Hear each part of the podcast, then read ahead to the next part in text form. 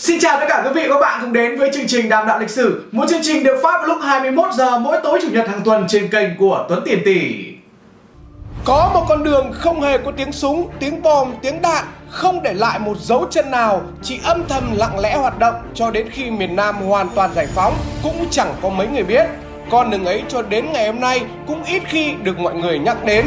Đó chính là con đường tiền tệ trong thời chiến. Vậy con đường ấy đã hoạt động như nào mà có thể giữ được bí mật kín đến như vậy?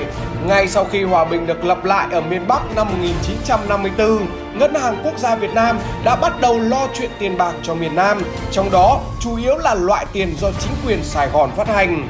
Sài Gòn ngày ấy là một thị trường tự do, hàng hóa dồi dào nên việc mua sắm mọi thứ rất dễ, chỉ cần một thứ duy nhất, đó là tiền. Để có tiền này, Sở Quản lý Ngoại hối phải dùng ngân sách nhà nước mang sang Hồng Kông để đổi lấy đô la, rồi sau đó chuyển về Việt Nam, xong trở vào miền Nam theo đường Trường Sơn.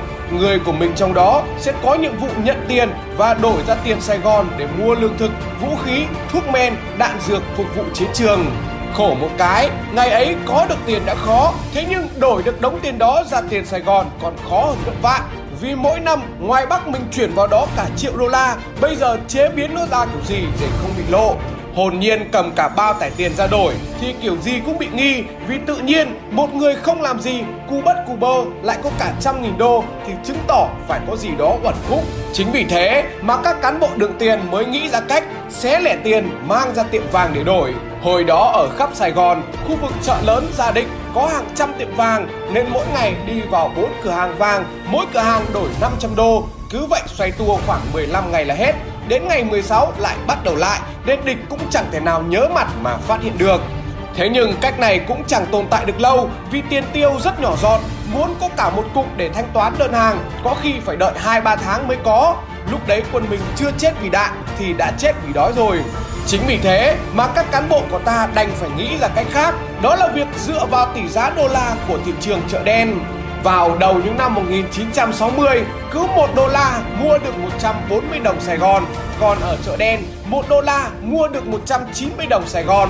Chính vì thế mà các cán bộ đã nghĩ ra cách đóng giả là Việt Kiều về nước, nói tiếng Anh như gió, đem tiền ra thị trường chợ đen để đổi, vừa đổi được nhiều hơn, lại vừa ít nguy cơ gặp người của địch vì tất cả các giao dịch ở chợ đen đều bị cấm. Mỗi lần đổi mấy nghìn đô một, mình sợ lộ mà bọn chợ đen cũng sợ lộ nên cả hai đều biết giữ ý cho nhau, mọi việc rất thuận lợi. Thế nhưng làm theo cách này, mình lại vướng phải hai khó khăn. Đầu tiên đó là việc đổi tiền ở chợ đen.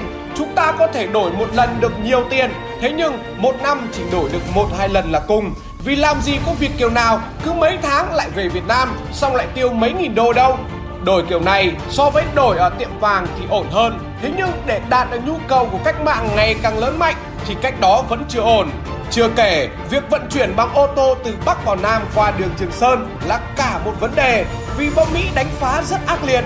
Tiền được giấu trong những thùng đựng hiện đại như nào đi chăng nữa cũng cháy rụi hết, không bảo quản được do sức nóng của bom quá lớn. Thùng ở bên ngoài thì không vấn đề gì, nhưng tiền ở bên trong thì bị vụn vỡ hết.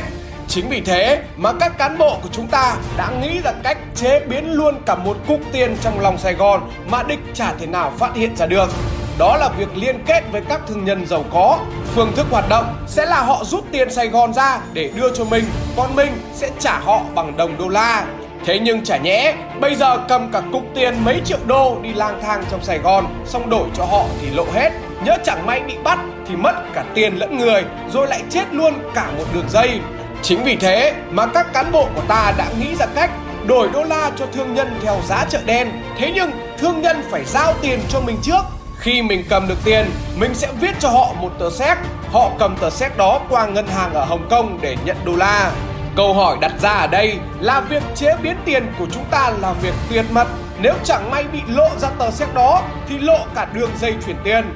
Vậy làm thế nào mà tồn tại được suốt cả chục năm Tất nhiên, tờ séc đó chẳng thể nào ngay ngắn như những tờ séc có dấu đỏ ở ngân hàng cả. Nó đơn giản chỉ là một tờ lịch trong cuốn lịch treo tường. Bên trong ghi thông tin của người nhận tiền, số tiền cần nhận.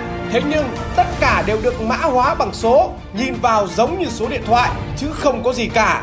Nếu mà có bị bắt thì cầm tờ lịch đó cũng chẳng ai hiểu gì mà chỉ nghĩ đó là tờ giấy lộn. Thế nhưng tại sao mà các thương gia họ lại chấp nhận cách giao dịch đó của mình?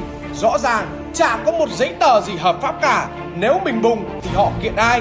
Tất nhiên họ sẽ có những nghi ngờ. Thế nhưng những người mà chúng ta chọn để giao dịch hồi đó trước hết là những người có cảm tình với cách mạng. Hơn nữa, việc đổi tiền là chúng ta đổi theo giá của chợ đen nên họ cũng được lợi. Chưa kể, không phải gặp lần đầu tiên là đổi cả một đống tiền to luôn mà phải từ từ để tạo lòng tin. Khi tin tưởng nhau rồi thì bộ máy của ta cứ thế mà chạy. Thế nhưng đó mới chỉ là cách để có tiền Sài Gòn và đó không phải là tất cả. Chúng ta cần phải có cả tiền bạc Thái, tiền kíp Lào và đặc biệt là tiền ria của Campuchia để có thể mua những nhu yếu phẩm như gạo, thực phẩm, quần áo, thuốc men, hóa chất từ nước bạn. Vậy làm thế nào để có tiền ria của Campuchia mua được đồ bên đấy rồi thì vận chuyển về Việt Nam kiểu gì để không bị phát hiện?